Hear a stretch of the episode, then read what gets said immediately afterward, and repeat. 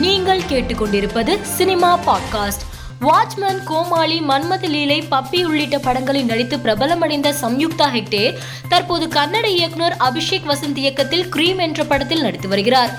இப்படத்தின் படப்பிடிப்பின் போது சம்யுக்தா கால் தவறி கீழே விழுந்தார். இதில் பலத்த காயமடைந்த அவரை படக்குழுவினர் மீட்டு மருத்துவமனையில் அனுமதித்தனர். அங்கு அவருக்கு தீவிர சிகிச்சை அளிக்கப்பட்டது.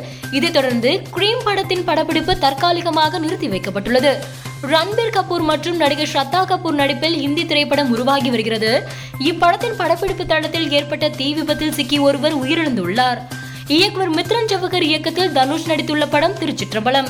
படத்தின் அடுத்த பாடலான தேன்மொழி என்ற பாடல் இன்று வெளியாக உள்ளது. முனை படத்தின் மூலம் மிகவும் பிரபலமான நடிகை வேதிகா தற்போது கவர்ச்சி புகைப்படத்தை பதிவிட்டுள்ளார். இந்த புகைப்படம் தற்போது வைரலாகி வருகிறது. சில தினங்களுக்கு முன்பு நாற்பத்தி ஏழாவது மாநில துப்பாக்கி சுடும் போட்டியில் அஜித் கலந்து கொண்டார்.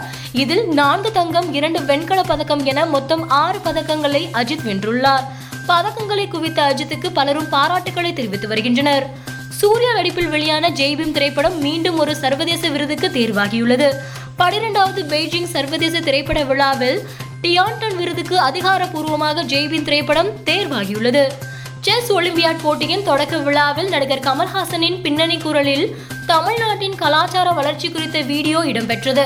இந்த நிகழ்ச்சியின் இயக்குநராக பணியாற்றிய விக்னேஷ் சிவன் மற்றும் அவரது குழுவினர் கமலுடன் கலந்துரையாடும் வீடியோவை சமூக வலைதள பக்கத்தில் விக்னேஷ் பதிவிட்டுள்ளார். மேலும் செய்திகளுக்கு மாலை மலர் பாட்காஸ்டை பாருங்கள்.